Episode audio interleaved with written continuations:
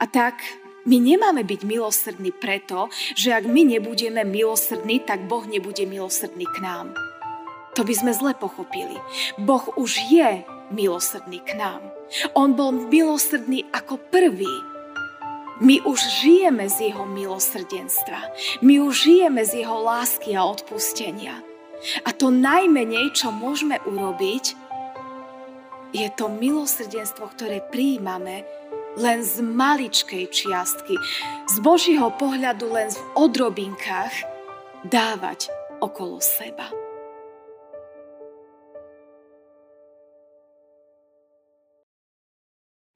Stížme sa vybranými veršami 107. žalmu. Ďakujte hospodinu, lebo je dobrý, lebo jeho milosť trvá na veky.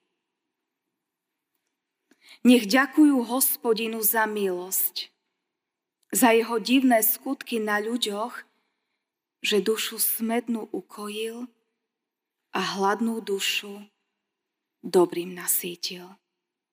Amen.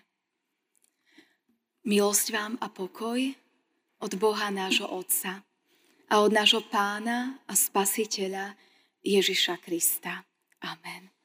Milé sestry, milí bratia, slova písma svätého, ktoré budú slúžiť ako základ kázne, čítame z Evanielia podľa Matúša z 5. kapitoly, kde v 7. verši v Božom mene čítame tieto slova. Blahoslavení milosrdní, lebo oni milosrdenstva dôjdu. Amen.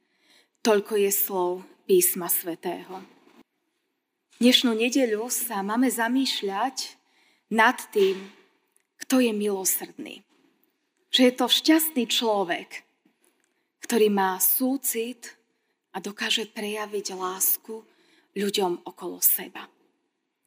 Prejavujúci súcit, zľutovanie alebo súcitný, takto by sme mohli ešte aj ináč vysvetliť slovo milosrdný. Milosrdní ľudia to sú tí, ktorí dovolia, aby sa ich srdca dotkla bolesť alebo utrpenia aj iných ľudí a prežívajú to ako vlastné. A chcú s tým niečo urobiť. Nechcú ostať len tak, že vidia biedu, vidia nejaký nedostatok, ale chcú niečo urobiť. Milosrdenstvo teda znamená nielen ľutovať niekoho, ale znamená to aj akciu. Niečo urobiť. Možno vzdať sa svojho pohodlia, možno priniesť nejakú obeď. Zaujala ma úvaha, ktorú som čítala, ktorá porovnala milosť a milosrdenstvo. A v tej úvahe sa hovorí, Milosť špeciálne súvisí s ľuďmi a s ich hriechom. Milosrdenstvo je zasa v úzkom vzťahu k ich biede. Inými slovami, kým milosť sa díva na hriech ako na celok, milosrdenstvo hľadí najmä na hrozné následky hriechu. Takže milosrdenstvo vlastne znamená ľútosť plus túžbu odstrániť to utrpenie. Je to základný význam pojmu milosrdný. Je to ľútosť plus akcia. Veľmi ma tie slova zaujali, pretože robia rozdiel. Rozdiel v tom, keď niekto je zasiahnutý hriechom a dostane novú šancu začať od znova. Medzi ľuďmi, ktorých možno hriech iných poznačil, a sami sa nedokážu z dôsledku cudzieho hriechu dostať sami, ale potrebujú zásah zvonku. Asi takým najznámejším príkladom je príklad, ktorý som pred chvíľočkou spievala v Evanieliu. Milosrdný Samaritán. To je asi prvé, ktoré nám, kresťanom, napadne pri slove milosrdný alebo milosrdenstvo. Hneď automaticky aspoň ja sama mám asociáciu Samaritán. Milosrdný Samaritán. Niekto, kto videl biedu a utrpenie a vnímal, ako keby to utrpenie bolo jeho a chcel pomôcť. Pán Ježiš rozprával tento príbeh ľuďom, ktorí chceli vedieť, kto je blížny. A Ježiš vykreslil blížneho ako človeka, ktorý potrebuje našu pomoc. Ale zároveň ukázal, že nie je to také jednoduché. Vidieť biedu a zároveň sa rozhodnúť aj zasiahnuť. Dvaja ľudia totiž človeka, ktorý padol lotrom do rúk, obišli. Videli ich biedu. Žiaľ, bol to práve kňaz a levita, od ktorých by sa čakalo, že oni prví zasiahnu. Ale nezasiahli. A potom prechádza okolo tohto zbitého, zúbožného človeka jeho nepriateľ. Prechádza tam Samaritán. A tento Samaritán vidí biedu, je mu ľúto toho úbožiaka, nešťastníka a je ochotný aj zasiahnuť. Aj niečo urobí. Čo robí tento človek? Schádza zo svojho oslíka, zastavuje sa pri ňom, ošetruje rány tomu človeku, berie ho na svoje osliadko, zanesie ho do hostinca, tam sa o neho stará a na ďalší deň platí hostinskému, aby v starostlivosti pokračoval a ak by dokonca hostinsky viac minul na jeho starostlivosť, tak pri spiatočnej ceste je ochotný aj doplatiť. Toto je milosrdenstvo. Láska v akcii. Láska v praxi. Tento príklad povedal pán Ježiš, aby sme vedeli, čo to znamená byť milosrdný aby sme vedeli správne pochopiť blahoslavený milosrdný, preto aj oni milosrdenstva dvojdu. Ale najlepšie je učiť sa od toho najdokonalejšieho. Od pána Ježiša. On totiž nás, ľudí, videl v podobnej situácii ako ten Samaritán toho zbitého človeka.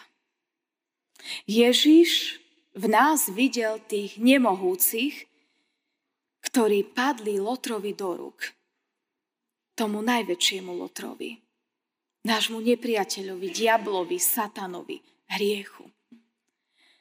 Videl nás Ježiš ako tých polomrtvých, ktorí nemajú šancu si pomôcť a sami sa uzdraviť. A Ježiš sa obrazne povedané stáva tým milosrdným ktorý nielen vidí našu biedu, vidí náš bôľ, našu stratu, vidí naše odlúčenie od Božej lásky a vidí aj naše zbabrané životy, ale on ako ten, ktorý nás aj ľutuje a chce urobiť všetko preto, aby nám bolo lepšie.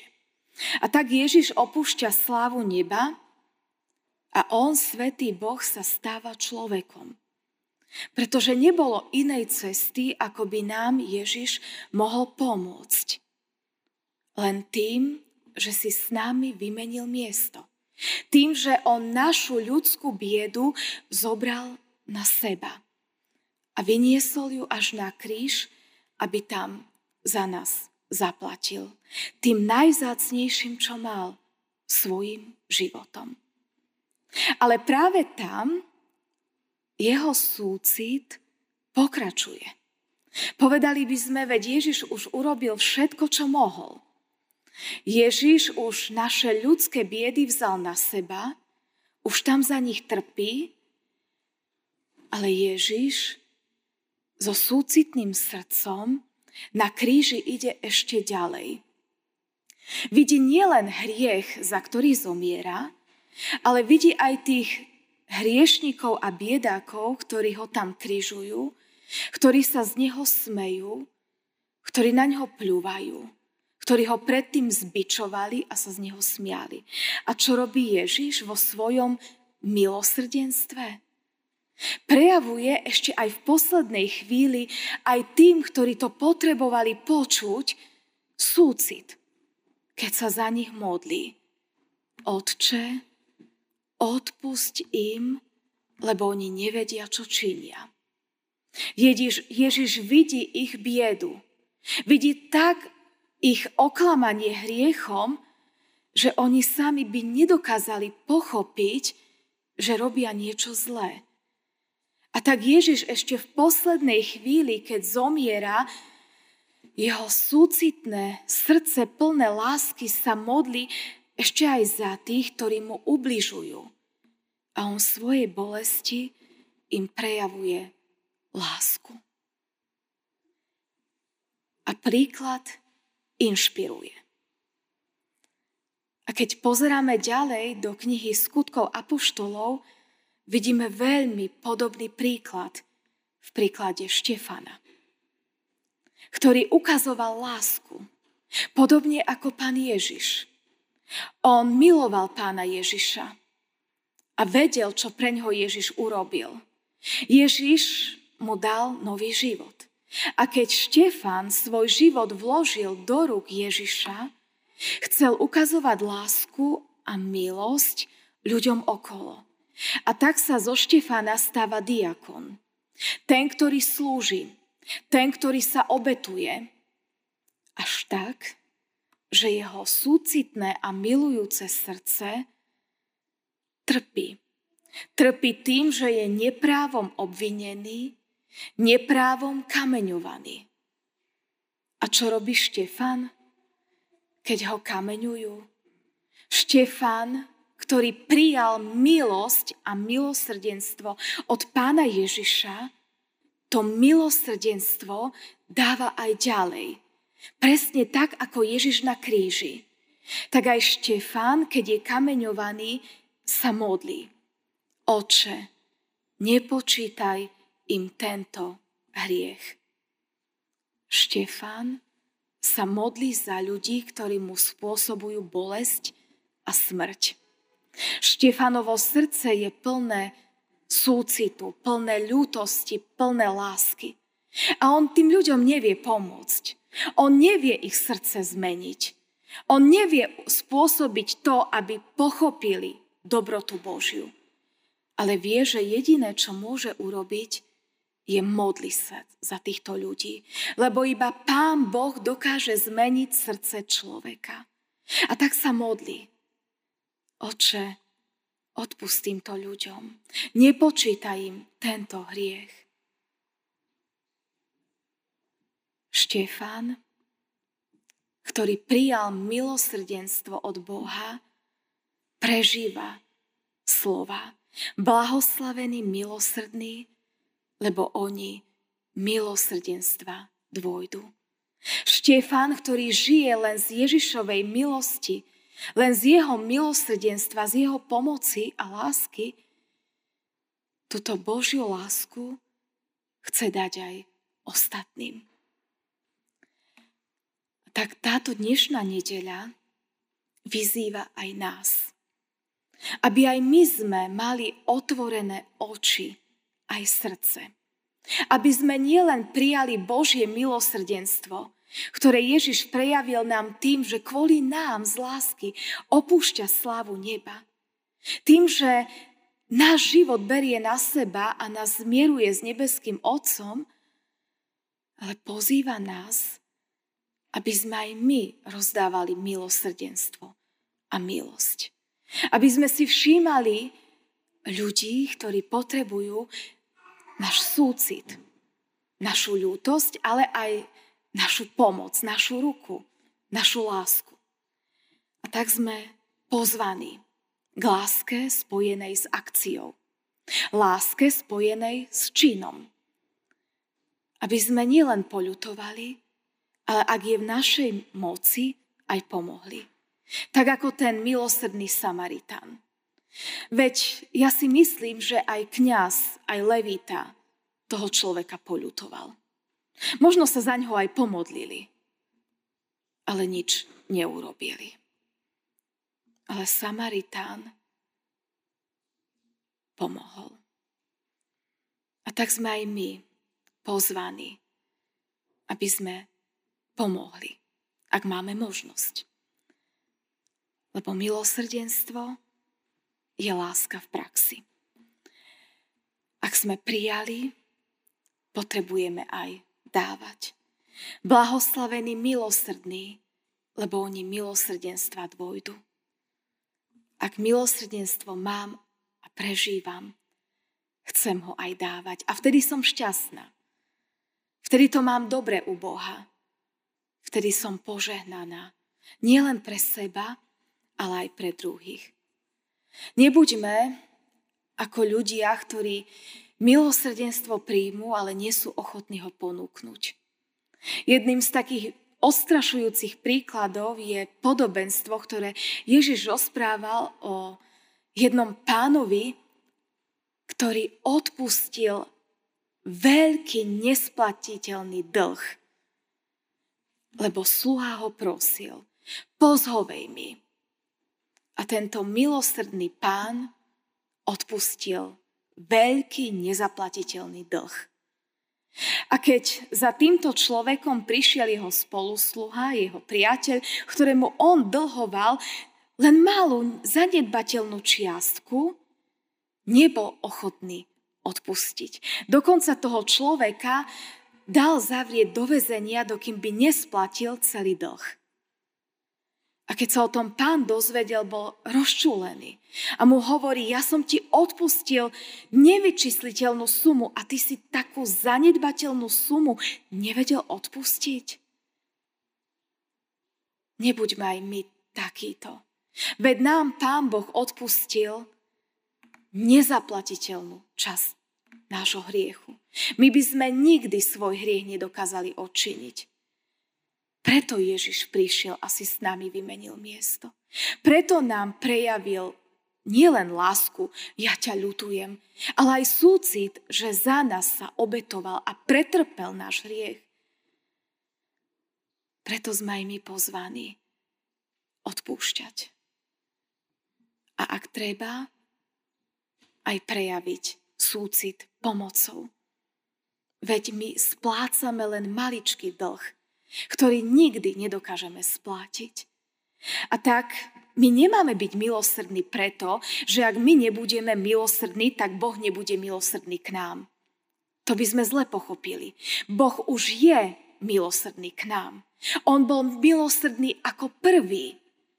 My už žijeme z jeho milosrdenstva. My už žijeme z jeho lásky a odpustenia. A to najmenej, čo môžeme urobiť, je to milosrdenstvo, ktoré prijímame len z maličkej čiastky, z Božího pohľadu len v odrobinkách dávať okolo seba. Aby sme aspoň z časti splatili ten nesplatiteľný dlh, ktorý máme voči nášmu nebeskému Otcovi. Ak nesplácam dlh lásky, ak nie som milosrdná, Znamená to, že by Božia láska nestačila, aby mi Boh odpustil? Samozrejme, že stačí. Veď ja nemôžem už k Božej láske pridať. Ja si nemôžem zaslúžiť odpustenie. Ja tým iba mrham príležitosť ukázať iným cez skutok Božiu lásku. Jakub vo svojom liste krásne hovorí, že viera a skutky musia ísť ruka v ruke. Hovorí, ukáž mi svoju vieru bez skutkov, ja ti zo skutkov ukážem vieru. Nechce tým povedať, že by jeho skutky nahradili vieru, ale práve naopak on hovorí, že jeho skutky počkrtujú jeho vieru v Boha. A takisto aj my keď činíme milosrdenstvo, neznamená to, že by sme si my obrazne povedané sami zasluhovali Božiu lásku a nahrádzali Božiu milosť. Nie, my iba ukazujeme, že to, čo sme prijali, chceme dávať aj ďalej. Nech nás tom teda vedie Božia milosť a Božia láska. Amen. Pane Bože nebeský oče, ďakujeme Ti za to, že Ty, keď si videl našu biedu, neváhal si dať to najvzácnejšie, čo si mal, život svojho syna. Vedel si, že nikto z nás by sme sa k tebe nedostali. A tak ty si sa rozhodol urobiť prvý krok lásky k nám v podobe kríža Ježiša Krista. Ďakujeme ti, Pane Ježiši Kriste, za to, že ty si sa pre nás stal tým mostom, po ktorom môžeme prejsť nášmu nebeskému Otcovi. Ďakujeme ti, že ty si platil tým najvzácnejším, čo si mal svojim životom a ešte aj v okamihu smrti si rozdával milosrdenstvo, keď si sa modlil za tých, ktorí ti spôsobovali bolesť. Vyznávame ti, Pani Ježiši Kriste, že my sami nedokážeme vidieť biedu a nešťastie. A niekedy aj vidíme, ale niekedy nemáme sami zo seba silu aj pomôcť. A tak ťa prosím, aby si nás svojim svetým duchom viedol tak, aby tvoj duch svetý pôsobil naše srdcia milosrdnými aby sme videli biedu, aby sme otvárali svoje srdce a vystreli aj svoju ruku, aby sme pomohli, ak máme možnosť a silu. Prosíme, buď nám v tom silou a pomocou. Amen.